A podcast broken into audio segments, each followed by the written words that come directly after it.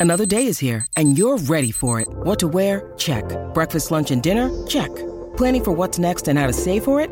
That's where Bank of America can help. For your financial to-dos, Bank of America has experts ready to help get you closer to your goals. Get started at one of our local financial centers or 24-7 in our mobile banking app. Find a location near you at bankofamerica.com slash talk to us. What would you like the power to do? Mobile banking requires downloading the app and is only available for select devices. Message and data rates may apply. Bank of America and a member FDIC. Your brain needs support, and new Olly Brainy Chews are a delightful way to take care of your cognitive health. Made with scientifically backed ingredients like Thai ginger, L-theanine, and caffeine, Brainy Chews support healthy brain function and help you find your focus, stay chill, or get energized. Be kind to your mind and get these nootropic chews at olly.com. That's O L L Y.com. These statements have not been evaluated by the Food and Drug Administration. This product is not intended to diagnose, treat, cure, or prevent any disease. This episode is brought to you by Shopify. Whether you're selling a little or a lot, Shopify helps you do your thing, however you cha-ching. From the launch your online shop stage, all the way to the we just hit a million orders stage. No matter what stage you're in, Shopify's there to help you grow. Sign up for a $1 per month trial period at shopify.com slash special offer, all lowercase. That's shopify.com slash special offer. Welcome to the New Books Network. Welcome to New Books in Film, a podcast series on the New Books Network. I'm your host, Joel Cherney. My guest today is Bruce Davis, author of the book The Academy and the Award The Coming of Age of Oscar and the Academy of Motion Picture Arts and Sciences, published in 2022 by Brandeis University Press. As someone who worked for the Academy for 30 years, 20 as executive director, Bruce Davis is in a unique position to write about the organization. Using files and primary sources held at the Academy Library, he tells the story of how the Academy began and its first years prior to the changes brought to the industry by television. Welcome, Bruce Davis. Hi, Bruce. Good morning. Morning for me. That's true. I mean, we're opposite coasts, so to speak. Uh, so um, I'm talking with Bruce Davis, author of the book The Academy and the Award, The Coming of Age of Oscar and the Academy of Motion Picture Arts and Sciences. The title, I think, is pretty clear about it. It's The Academy and the Award. This is more of a story of, as much a story of the overall Academy as it is uh, the award itself and we'll talk about some of the ins and outs and some of the research and how you were able to do some of this as we go along. So, and let's talk about your background. How did you get into Hollywood, so to speak, and then get into that job? Well, it was it was it was an enormous fluke, to tell you the truth. I had been teaching um, at Juniata College in Pennsylvania. Uh, headed up the drama department there and had been writing some scripts and working film into some of my courses. And um, I got to a point where I was kind of lobbing scripts out to the West Coast. And um, uh, somebody finally said, "Look, this is interesting, but if you're serious about this, you need to move out here. You really, you really can't do it from a distance." So I thought, okay, um, I, I've done teaching and I liked it, but I'll toss in my tenure here and um, see see what happens. And I, I, I just by I, I, I knew almost no one in Los Angeles, um, and uh, so the scripts were not uh, getting read very regularly. And finally, I met a guy at a party who said, "Look, my wife works for the Academy, and they're looking for someone to head up a new program of seminars." Uh, in the uh, in the various specialties that Academy members have, you should go talk to them. So I did, and um, against all expectations, they said, "Yeah, you should come and do this." So I was there for about ten years before they put me in charge of the of the staff, and um, you learned lots of things. They, they're an impressive group of people, as you might expect uh, to work with. They were much more knowledgeable about the history of movies uh, than I was at the time I started doing this. But um, I, uh, I gradually um, began to think, well, okay, I know pretty much about this. Maybe when I retire, uh, there's a book to be written. And um, so uh, that's it was a while ago now, and I really I really was overconfident. I thought I probably know more about the history of the academy than than anybody. Certainly, the members that I talked to uh, admitted they they were completely vague about how it started, why it started, uh, who who belonged, and how how the awards uh, came to be. Uh, so I thought, well, I'll just write a book that tells everybody that.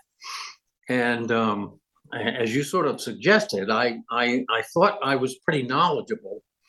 But when I started doing the research, um, the library, the Herrick Library, which uh, is the Academy's library and one of the great specialized libraries in the world, uh, they they just had enormous amounts of documents, correspondence, minutes of various committee meetings and everything.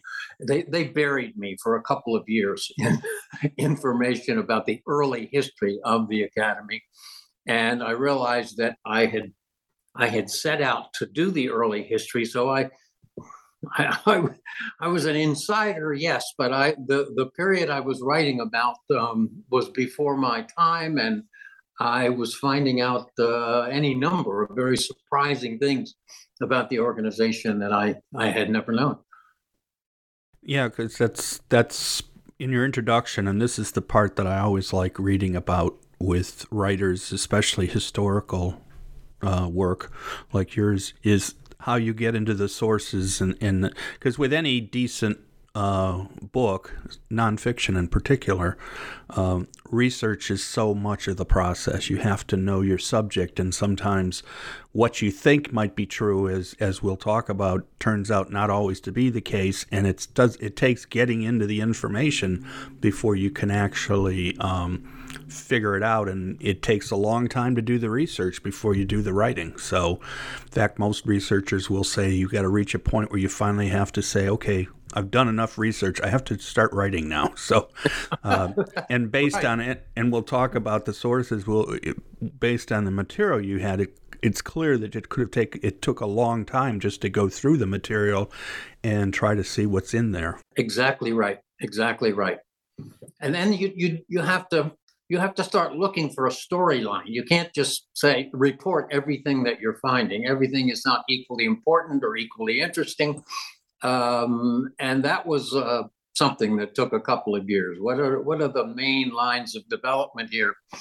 Um, I'm writing this not for scholars of the academy, uh, so uh, you know you you have to leave some things out. You have to make some assumptions about what people already know. It's it's an interesting process. And of course, uh, other historians and other history historians of film and and popular culture um, find this kind of information very useful because it tells stories and there's a large amount of writing now being done about this period of time in Hollywood and, and, and, and, and in films, both biographies and others. So being able to know that um, we can fill in some picture, some more pieces of the story uh, with with the research that you did. You retired in 2011. Uh, when did you decide? Well, I, I really want to tell, try to tell this story? I, I think that was something that I was beginning to focus on uh, in in my last year uh, as executive director. I thought, well, what do I do? I quit cold turkey? Uh, what do I do um, afterwards? And um, so, yeah, I, I had been aware that there was a kind of a deficiency of, of uh, other books, uh, other articles on the very earliest, um, very earliest uh, time at the Academy. And I thought, well, let me go back in there and, and see what's there. The story had always been um, that um, Louis B. Mayer willed the Academy into building into being in 1927 uh, as a kind of defense against the labor movement that was rolling across the United States. He didn't he didn't want uh, the people who made the movies to be um, to be forming guilds and whatnot. So he thought, here we'll bring everybody together uh, that has a role in the filmmaking process, and we'll all be good friends, and we'll talk out our problems, and it'll be it'll be very simple. Well, of course, it wasn't quite that simple. And when you start organizing um, uh, people that include actors and writers and directors and all the other sorts of major contributors to films, uh, they may not have the same uh, ideas about what a, uh, a movie organization ought to be focusing on, as Mr. Mayer did. So it took a long time feeling each other out to decide what the academy would be. Much of your research uh, is in was in the academy's own files, and as you pointed out, most of this information was never looked at by anyone. Uh, you ended up being one of the first who was able to use it for the research that you did. And even in the introduction, you sort of indicated that the board they they okayed you using it, but there was a slight concern or or not concern might be too strong of a word. Wary, I think, is the word you used. They were wary. Any particular reason you felt that that uh, that they were concerned about you doing this? Uh, not about me. It wasn't that they thought I might be a person who would retire and immediately do a hatchet job on the organization. Um, but like me, they didn't know what might be in there, and they wouldn't. They they thought, hmm, is this a good idea? Is there stuff we don't really want to get out? Uh, and I don't mean that they thought there was some huge series of scandals or anything, but they just thought maybe there's a reason we've never made this stuff available. Uh, and they, they talked it over. They thought it would be a good idea finally, and uh, they were they were terrific about it. They gave me a gave me an office across town um, in our in our building that holds the uh, the film archive, and um, gave me a place to to do a lot of my work for a couple of years after I retired. So that was very helpful. When we talk about files and, and you do detail the kind of things we're talking about, um, what kind of, I mean, I would think that anybody who wanted to do the research on any kind of organization and its history, uh, including companies, would probably have a specific idea of what that might have included. We have a tendency, you know, with Hollywood or with, you know, with the movies to give it a bigger than life story. And yet, much of the material you used, according to you, I don't want to use the word mundane, although that may be part of it too, just the basics. What kind of material did you actually find being available to you? Well, there were there were uh, kind of dramatic surprises in some cases. You'd open a box and be flipping through, and I realized these these were the ballots, the the the, the marked ballots from the first year of the Academy Awards. This was before Price Waterhouse was involved, and after they'd been counted, somebody just put them in a box and stored them away, and there they were. They were they were signed in those days, so you knew whose ballot you were looking at and I thought, wow, an, an early version of the problem. How how much do I betray here? Should I tell people how so and so voted in 1928? Um, and um, I, I, decided it was pretty safe to uh, let those things out, although I didn't spend a lot of time on who voted for what. Um, so yeah, you you had uh, you had you had cor- correspondence back and forth with people you had had no idea had ever had a connection with the academy. The the, key thing I think uh, that that that no one had ever seen before were the minutes of the board of governors, uh, which exist actually even prior to the to the formation of the organization. They began having meetings where they were keeping minutes, even though they didn't know what this organization they were thinking about forming would be. So those were those were um, just um, completely valuable in that no one had seen those. In the other stuff, the box stuff from through the years, uh, a scholar working in a particular area would have, of course, been been given access to uh, something when the library staff knew that there was material uh, relating to his or her subject in the box. So they they wouldn't deliberately hold something up from somebody who who could have made good use of it. But on the whole, um, the stuff had not been available, and um, you know some of it was trivial and not terribly interesting, and some other things you get a nice little surprise. Yeah, because um, Herrick Library is well known in many people that I've talked to about their books. As I mean, frankly, if you're going to do any writing about Hollywood films or filmmakers, actors, and so on, you're going to need to use files and information from Herrick and other places in in in the in Los Angeles and. Um, it's just great to hear how much of this kind of material is still out there that yeah. the organization did a good job of trying to make sure that they documented and kept track of the information because if if you've got as much useful information about the early period that that just shows that they knew that this was material that needed to be saved so the academy itself uh, begins in 1927 but as you just said um, it was actually being discussed even before then. Um, right. And let's talk a little bit about that period and why, as you pointed out, that Louis B. Mayer decided that this was something that was worth trying to do, and and and it wasn't necessarily just for the uh, artistic aspect of the film industry. As as in most situations, there were extra reasons, alter not not even ulterior. He was pretty clear about why he was doing it. So, yep. uh, what was the going on as far as uh, in this period in 27? We're talking about late silent and just the beginning of the so- sound period in in and of course, by now all the studios are in pretty much in place. What was he looking at? And that was particularly you mentioned this briefly a little while ago, but what was the aspect about uh, labor unions and such that caused him to be so concerned? Well, um, I, I, don't think anybody who ran um, all or a portion of a profitable industry uh, looked on the unionization of their employees as a as a good thing. Uh, occasionally, there were exceptions to that, but um, I, I, don't think I don't think Louis B was progressive in that sense.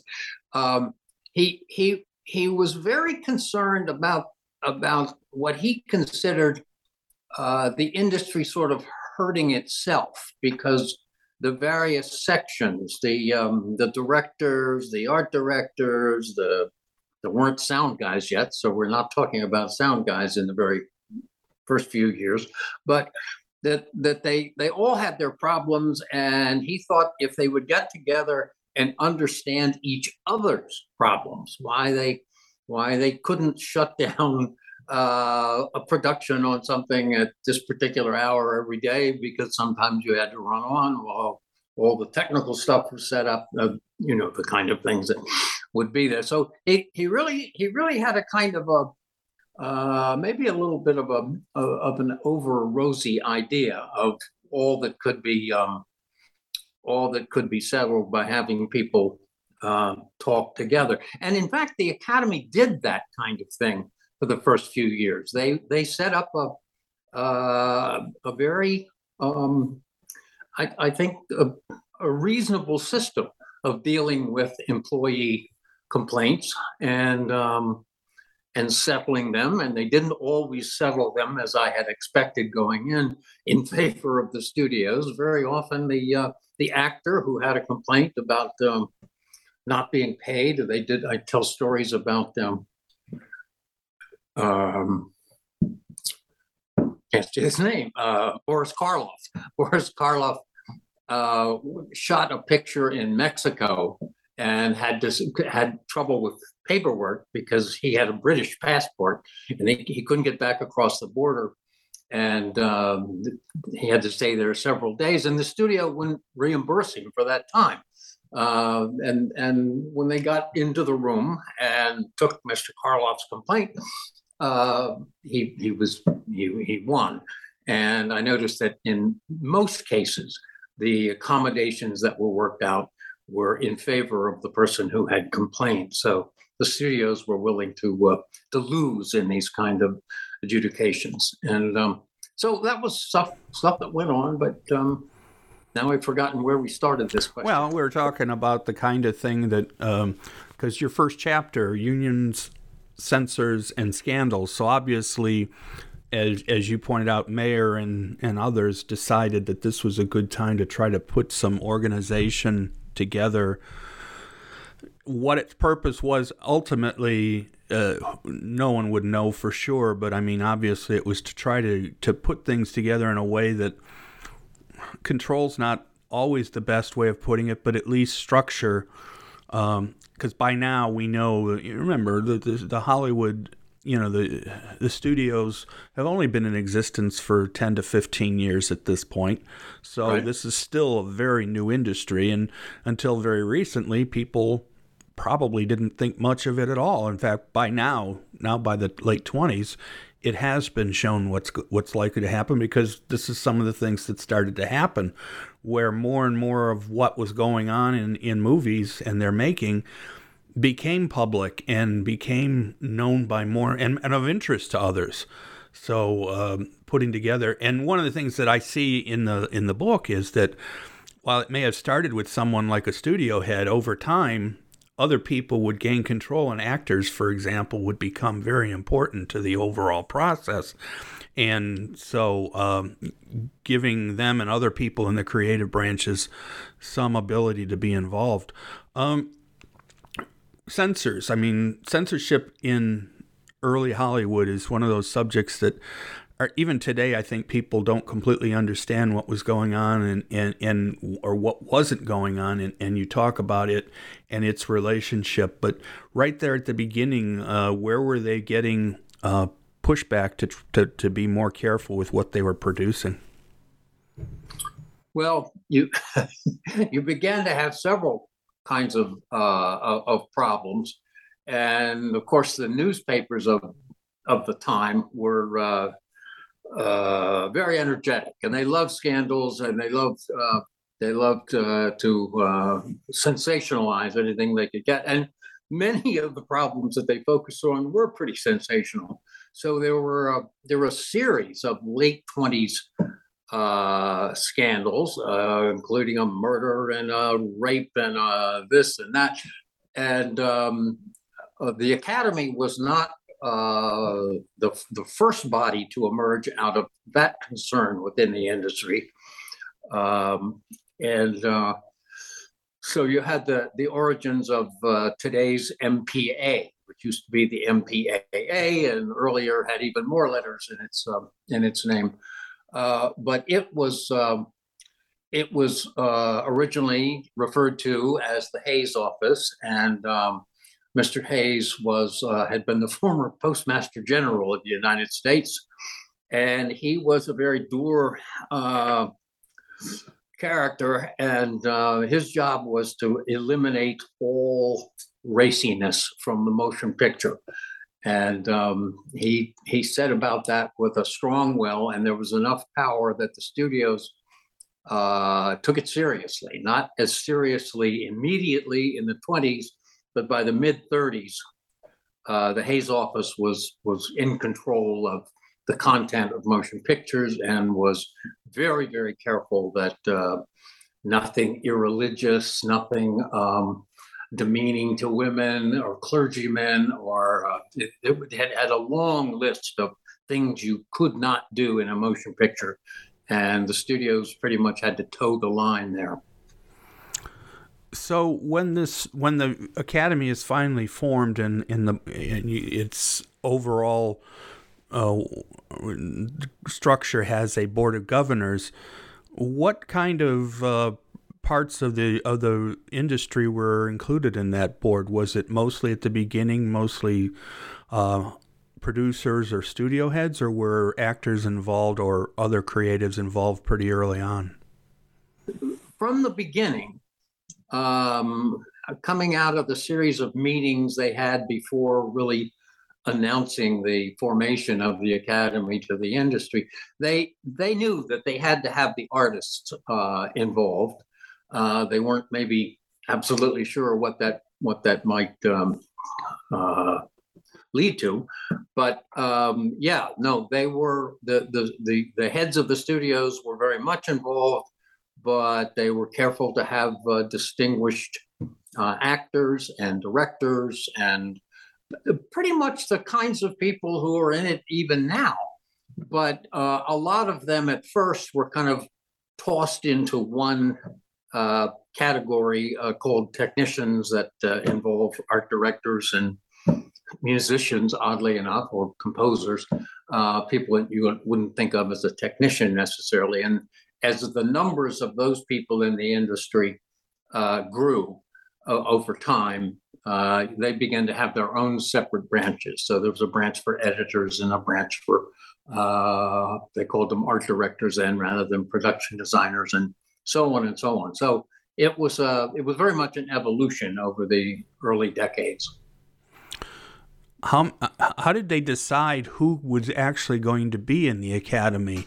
We know, uh, this is still something that I think we go through. We see hear about this in in articles over time, especially when something unusual happens related to the Academy Awards or the uh, is that not everyone that works in Hollywood or in the industry is a member of the Academy.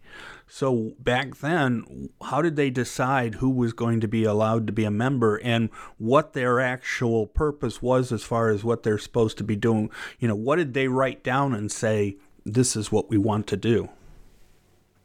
Not enough, I'm afraid.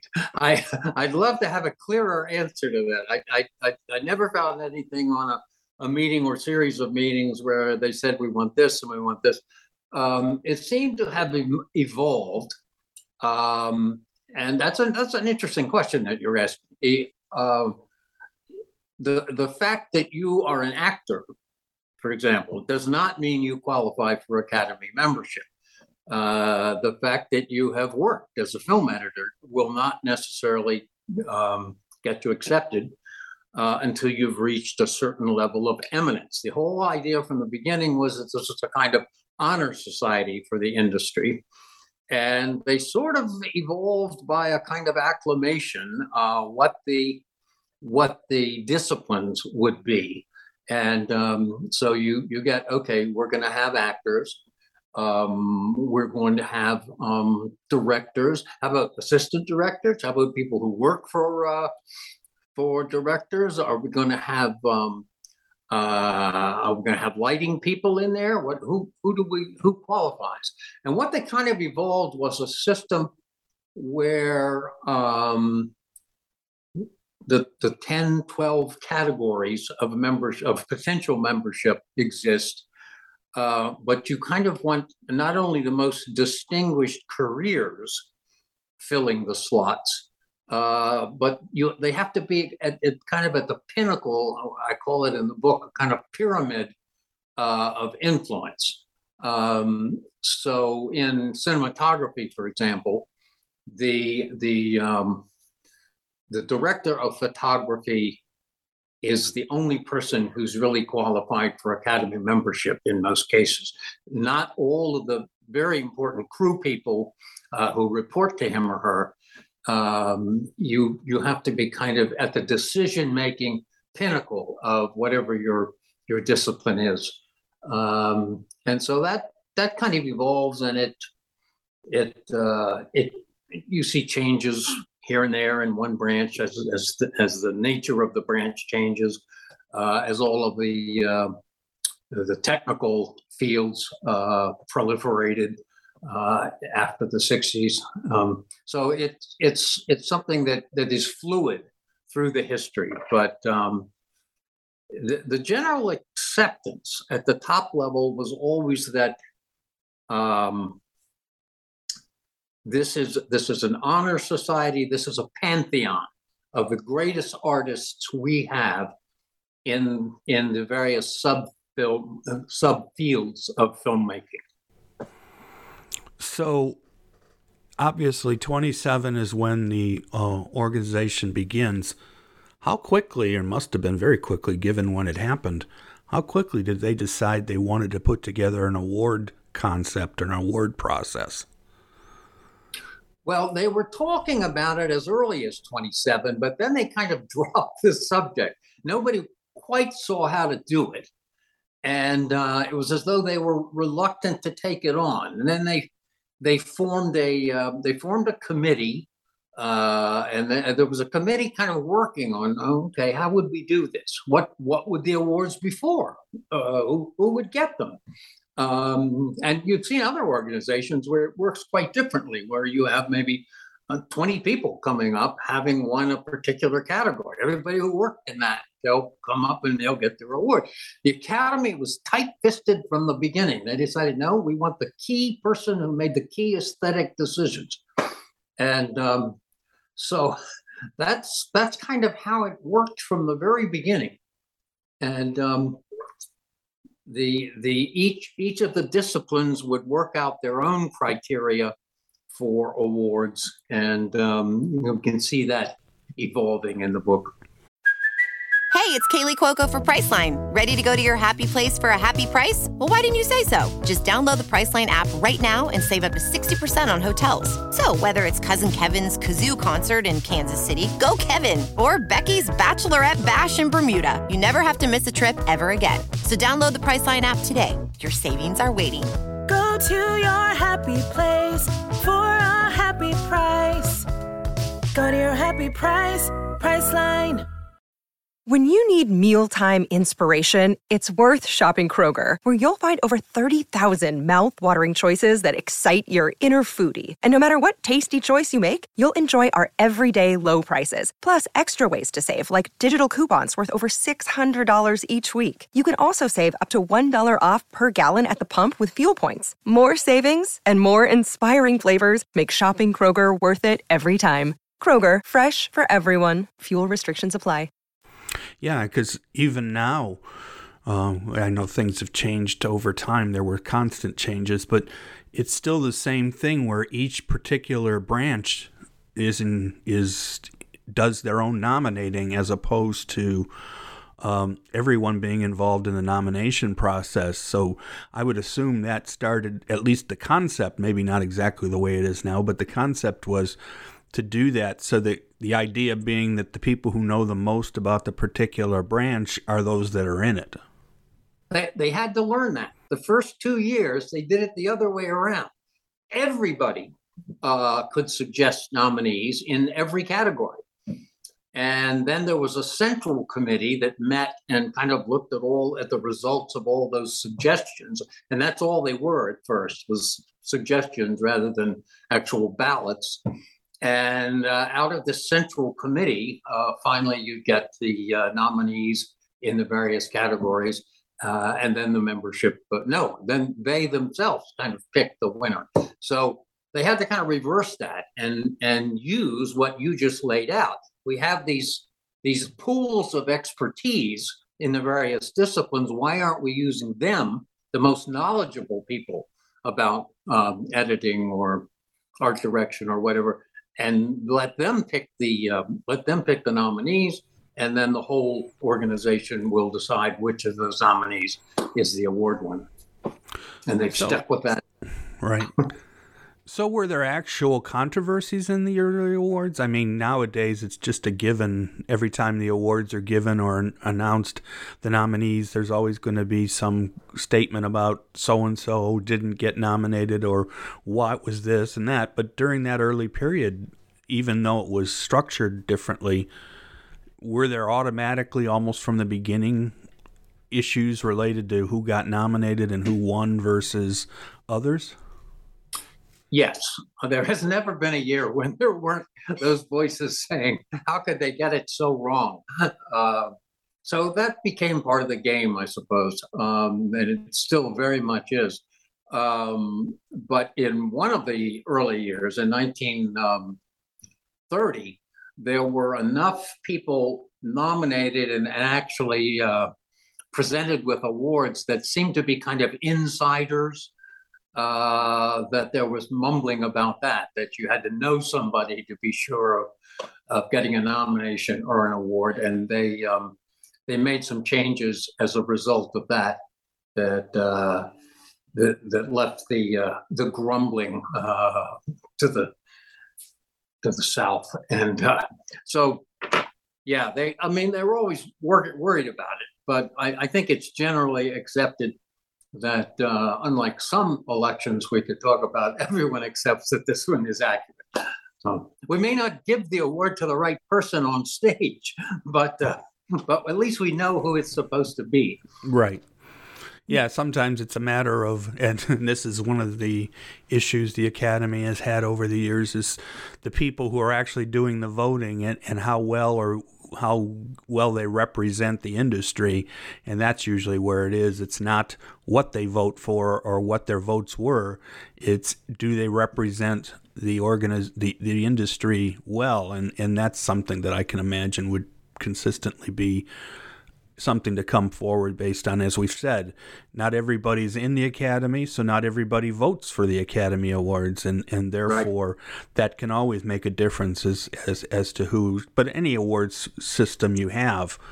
Um, for every, and we know now there's so many awards, and you mentioned this in the epilogue about how the amount of awards out there, you know, you have to figure out okay, which ones are good awards and which ones are just whatever. And and while these days an award awards like Golden Globes are for whatever reason are given higher uh, uh, status, we know in any knowledge of the Golden Globes as an example. They've had their problems too, and you can't really go back to earlier years and look at a Golden Globe award and say that was representative of anything. So, not to go in, off on a into a different tangent, but at least, uh, but this is what happens with with any kind of uh, system whereby you give awards. Yep. So, at the beginning, there, then the people who were um, in charge, so to speak, or at, in the academy making decision making, um, did that start to shift to different groups early on? We know, like I said before, we get into the 30s and, and forward, and we get into more and more um, actors and, and creatives, if we can use that word, versus um, executives, creative folks being involved. And you, mean in, in, terms, in, terms, of membership and running? You know, awards voting. Not yeah, just the, the awards, no. now the academy itself. Right. Well, um, the the actors were the largest branch from the very beginning. Um, and if you think about any any uh, any set where a movie's being made, there are more actors running around. Usually, only one director, one cinematographer, and so on. So there are there are more actors needed in the uh, in the industry, and uh, their numbers have always reflected that that presence. Um, but I think it's it uh, proportionately kind of the same thing. I I, I don't actually know uh, where the producers branch stands in numbers off the top of my head, but it is it is not the largest branch by by any means. Uh, that became a very sensitive uh, sensitive point in the 30s when um, when the new uh, guilds, the talent guilds, were coming into being and were very, very wary of the fact that uh, the producers had such a presence at all in the academy. So it, it wasn't an easy decision for the organization how to handle that. Right. So, of course, an organization that's now over 75 years old, you think of it sort of as this, um, that it's always been there, so to speak. But what happened that the Academy almost that, that it, started to go through its growing pains and almost uh, completely fell apart. Yeah, there were, and, and, that happened twice. It was it was really near near death, uh, and was being complained uh, was being uh, described as as already dead in in the trade papers sometimes. Um, the the main problem had to do with the formation of the guilds, which I had mentioned, um, and and almost all of them uh, became quite hostile to the academy. They thought that the academy was not good for individual artists uh, because the producers had a prominent place in, in the governing body and in the decision in the decisions that were being made. Uh, and when we talk about when we talk about producers, that's a little confusing uh, because the, the, the word means two different things. Uh, but when they talked about the producers in the 30s, they were talking about the studio heads, not people. Some of them were actually producing movies in the sense of the way we describe producers today. Uh, but but they use the word producer almost interchangeably for the job of getting together individual pictures and getting them made and running the studio and deciding things like which pictures were going to be made. Um, but in any case, the the uh, the academy kind of fell afoul of the forming guilds, and people began seceding from the academy and joining the uh, burgeoning writers branch or actors branch or whatever. And the the um, the membership got uh, very small there for a while, and uh, there was a point at the end of 1933 where they fired the entire staff except one person and uh, uh, kind of walked away from the organization. And it wasn't clear that it was going to come back into existence, but it did. Um, so mostly it was it was guild hostility, but also, and this is the the major surprise that I had in writing this book. the other problem had to do with money. Uh, we think of the academy as being well funded, and in my lifetime, it always has been. Uh, I don't mean that's due to me, but no, when I but came you it, you, you come right out and say to a large extent what helps helps the more recent years as far as funding is concerned, and it's television. Yeah, yeah. Well, and and they resisted going into tele. They did not want the awards to go on. Nobody in Hollywood, except television people, thought that was a good idea because the studios saw that as giving away to people, giving for free uh, access to these wonderful creatures, actors and actresses that they had committed to uh, turning into some of the most famous and beloved people in the world. And suddenly you're going to just put them in a box in people's living room where they can see our property. They didn't like that. So there was there was great resistance. And um, it it was only because uh, the academy was down to its they, they were leading a very hand-to-mouth existence as they had done the whole time. They were it was a very underfunded. It was not funded at all. It had no source of income except dues. And you can imagine the dues during the Depression weren't very lavish, and um, they they just were always having to go back to uh, the producers' organization uh, and say, "Gee, let help give us enough money just to stage one more award show." Uh, and I say show, I shouldn't. It was a one one ceremony. It wasn't a show yet. There wasn't really that much to do. Uh, it shouldn't cost that much, but it also didn't produce any money to help the uh, the academy do other things it might have liked to do.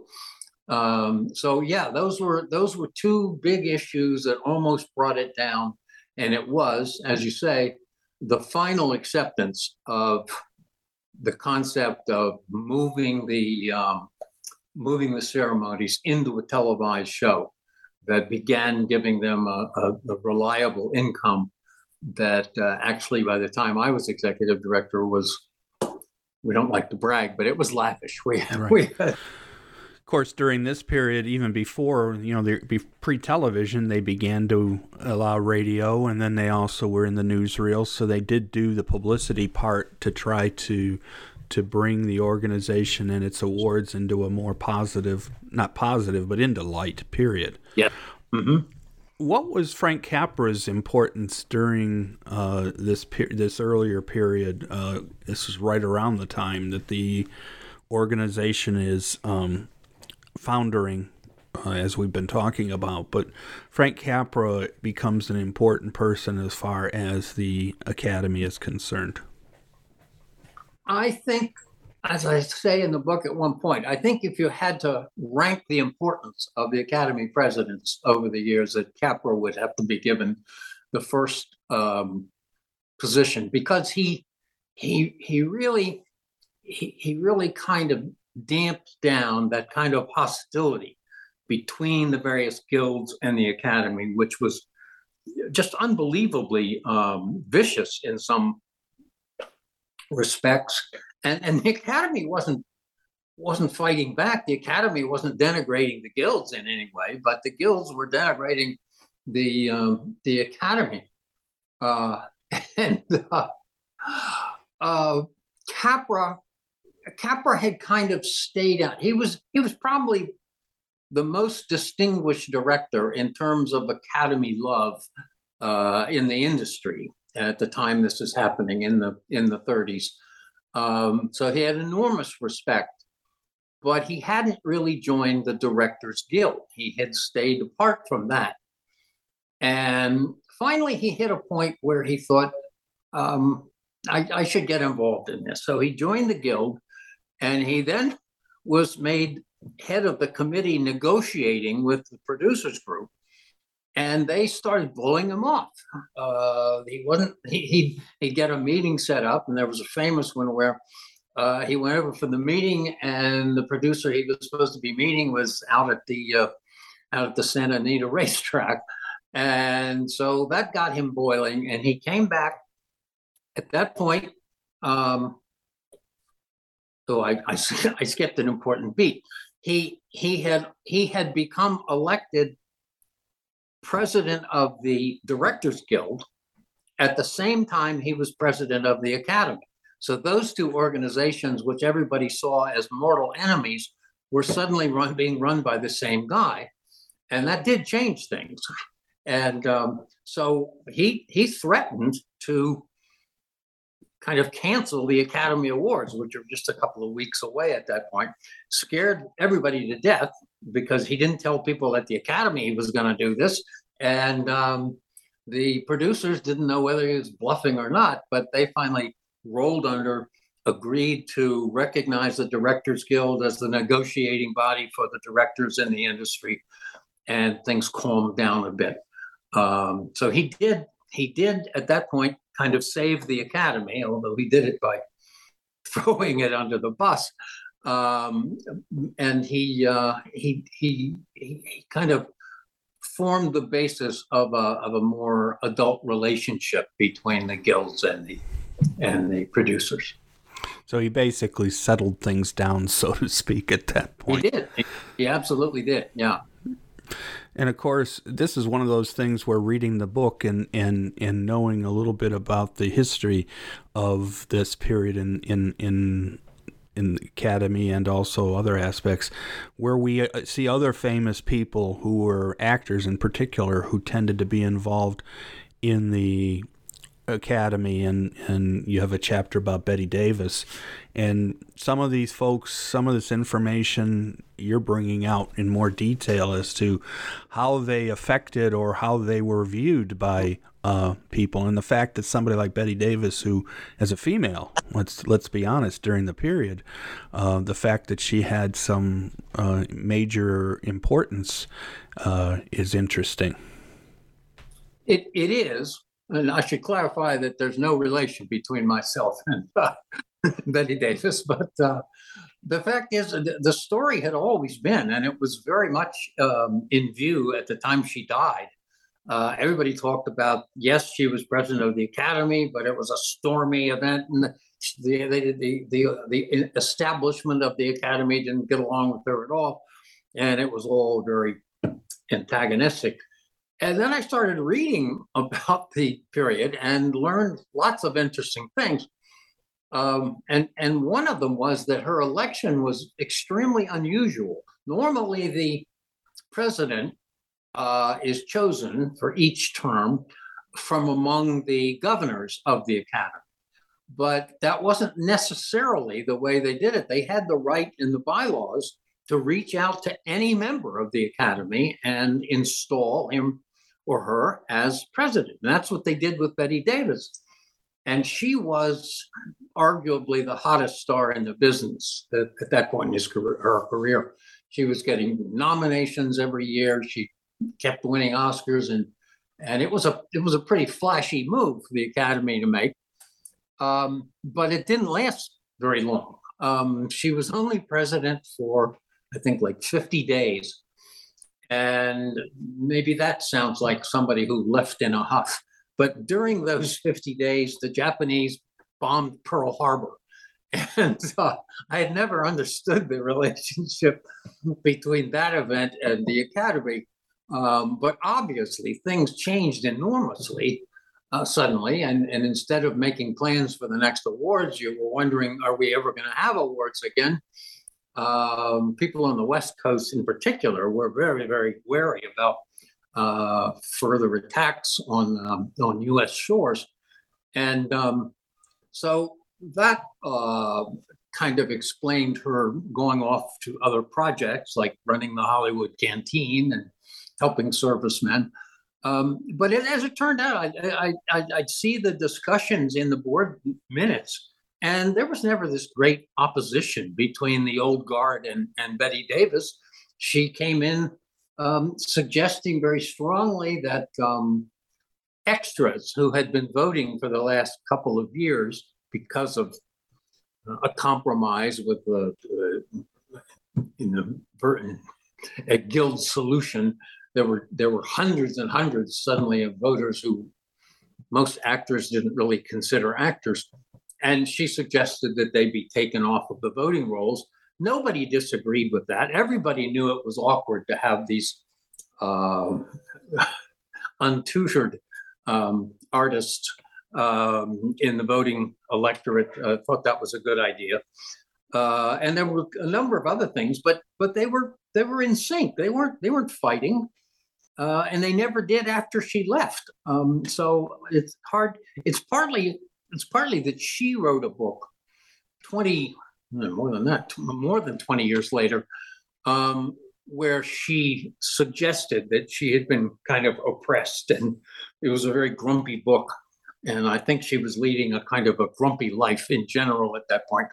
And uh, so that I think is where people got the idea that uh, her her tenure had been uh, had been very antagonistic, but it it the evidence shows that it wasn't. So, so your book is meant to really only cover the first 30 years or so, although you do obviously include more recent information.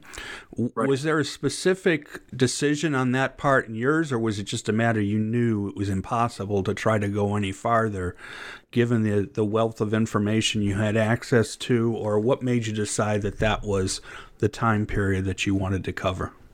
Well, you're right. That was a that was a uh, perplexing uh, decision the whole way through the process. Okay, I see how we start. That's easy. Where do we stop? And um, I at first I thought, yeah, the coming of TV is clearly the great event in the Academy's life, and we'll have to do it around that. And, and but then, uh, as you suggested, there were some of the threads we were following, like the relationship between the Academy and the MPAA, that were ongoing after that. And I thought, let's let's tie that up. And there were a couple of other things. Um, the after effect of the McCarthy era, uh, which had a, a, kind of recrudescence um, with the uh, Elia Kazan Award. And um, I thought, all right, let's just grab that and and the uh, and that story from the 50s. Um, so yeah, here and there, uh, as you suggest, I allowed a, a, a, story to complete itself without stopping right in the 50s when the when the television comes in as savior. Right. There's no question. I agree with you. Tele- the, the, the advent of television is such an obvious change in Hollywood and, and the industry because eventually, by this point, it of course also ties in with the end of the studio system and the eventual end of the studio system and, and a lot of changes that would occur going into the 60s and forward. So it is definitely a logical place. Um, one of the things I'm glad that to we hear somebody agrees. no, I mean it makes a lot of sense because yeah. things would change because um, as you say, not only did it suddenly change that the new system, allowing television to to show the the Academy, the, the award ceremonies and such, even though it was we were seeing them, but they were much more became more normal starting in the fifties. Um, what were some of the to to sort of get towards the end on something a little lighter? what kind of in your research? What kind of uh, false stories? What kind of legends did you were you able to once and for all um, put an put a stop to, or to get to get the real story once and for all? Uh, well, the I, I, guess the most obvious one is the the um, the controversy about how the award came to be called the Oscar. And the whole time I was working there, every year uh, as the as award season rolled around, there would be articles somewhere about how Oscar got his name, and there were three different versions. And sometimes people would just opt for one. Other times they would try to out lay out all three. And um, I thought there has to be a way to get to the bottom of this. And I started poking around, and I got myself to a point where um, I I could pretty flatly disprove all three of the stories that had uh, existed. Um, they, there were things about them you could you knew when they said they had come up with the name, and you knew it was in such and such a uh, uh, variety article two years earlier than that, and so you knew that they hadn't. Um, and that, that was again Bette Davis. She was one of the claimants. And she finally gave that up in a huff and said, okay, I didn't really do it. But she had the best story. So she should get some points for that. Um, and uh, and then there was um, uh, there was a, um, a kind of gossip columnist, uh, Sidney Skolsky, who had an elaborate story about how he had he had come up with it in desperation one Oscar night when he was writing his copy, and he he got tired of calling it the Academy Award of Merit, and he couldn't remember the word statuette or how to spell it. And he finally just started calling it Oscar. And um, that's that's not true. That in fact, the, the date he gives in, uh, in his book about when he when he um, dubbed the award the Oscar uh, is three years after it began to appear in in print. So we we let him go. And uh, the other claimant is um, Margaret Herrick, the lady whose name is on the Great Academy Library, and she would she had a couple of different versions of her story, which is unfortunate because they don't always jibe. And uh, she too has a problem. And uh, as much as I would have loved to uh, award that that honor to my predecessor, um, she she she she was telling a little tale there, uh, and so I thought we're never going to solve this. Uh, and then I, by a series of flukes, I found out that there was a an obscure museum up in the hills in the resort country near uh, L.A. Um, that had the name of a fellow who had been associated with a uh, one one version of the story that didn't involve the big three claimants and I found that museum and I found archival papers from him. He had started writing a book and I found out who named the Oscar. And I'm not going to tell you, but uh, but uh, I I think I've got the right person who really who really deserves the credit and has has never had it. So that was fun. Uh, there were also a couple of sort of irritating rumors about people who had served as the model for the statuette and first of all, if you know much about art, you know it's not the kind of work that requires a human figure to be standing there while you carve this very stylized and um, streamlined version of a of a human body.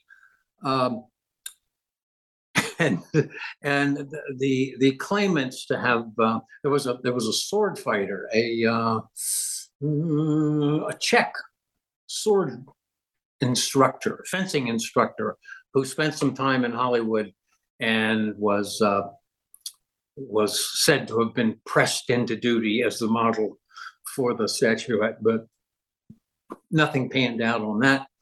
And uh, the the the most widely spread story uh, has to do with a, a Hispanic actor director uh, who also uh, he was famous for being a story maker a storyteller, uh, a fantasist, and I think this was another of his fantasies. So um, we we cleared that up somewhat. There was no model for the Oscar. Well, as I say, there is uh, there is so much in the book that it was great to show how you were able to use the archives and other material to put together the story. And and unlike obviously there have been stories and books about the Academy Awards and the Academy in the past but you were able to do it with material that uh, wasn't necessarily used in those situations. And I think that's where uh, the positive, the, the most positive aspect of your book is that you were able to access and use sources, and um, that helped to tell that story. Uh, now, I, I, know at the end of the in, uh, of the introduction, you sort of said, "Well, somebody else can do the next part, or maybe I'll do the next part." But I mean, given like we said before, you've been out of the um, academy now for over ten years since you've retired, but you're still out that direction. What is your feeling of how the academy is doing right now? Well, this is a tough time. Um, I, I, the uh, the person in my position. It doesn't have the same name anymore.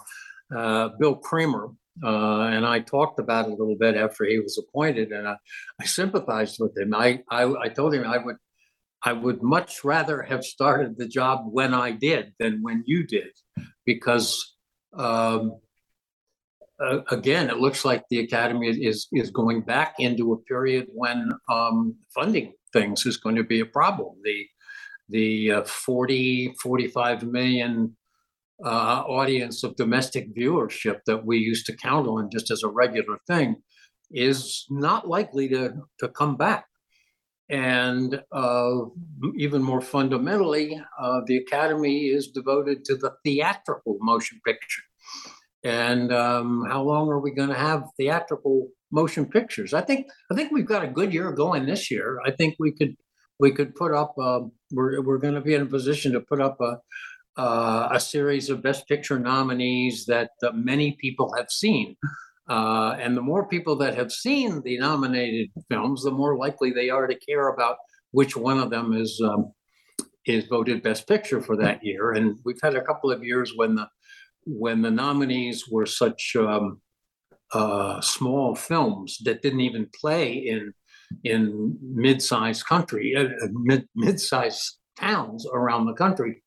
Um, why would you watch a ceremony um, about movies you never heard of? So we want a lot of movies that people have heard of this year, and we want that to be an ongoing trend. And the Academy will pull itself out of this uh, doldrum that it's in right now. But um, it's it's it's an edgy period for the organization. Well, it's, it was there's every kinds of organizations are still dealing with. Unfortunately for the academy, the the, the pandemic didn't make it any easier. Uh, no. And there were already, you know, when you talk about streaming and everything else, but the pandemic definitely put a uh, damper on things and the good thing, as you're pointing out, is that you can actually look at the marquees or, or see what's playing at the local theaters, and you're actually seeing multiple films at the same time, rather than for a period there where it was only to fill out the, the theater, they ended up having to do revivals of older films and things like that, and now things little by little seem to be coming back around, and that's the I, case in a lot of industries. Yeah. So, well, as I say, the book is is is great because of the, the detail you put in and the and the information you were able to provide. I I think it helps that you uh, did have personal experience in the actual organization, even though it was prior to the periods that we're talking about. Uh-huh. Uh, after the periods we're talking about, excuse me, but I think understanding the organization as you did uh, probably made a long made this process much more enlightening to the to the reader. Um, so all I can all I can say is I really appreciate the book that you wrote, and I hope uh, it continues to do well. And the f- people who are looking at it will get a better sense. The fact that it was published through a university press, I think, is even better because cinema, you know, movie historians are going to really look at this and say, um, here's a story that we really never knew the ins and outs of, and it just adds to the overall uh, story of Hollywood that we now have due to some of this kind of work.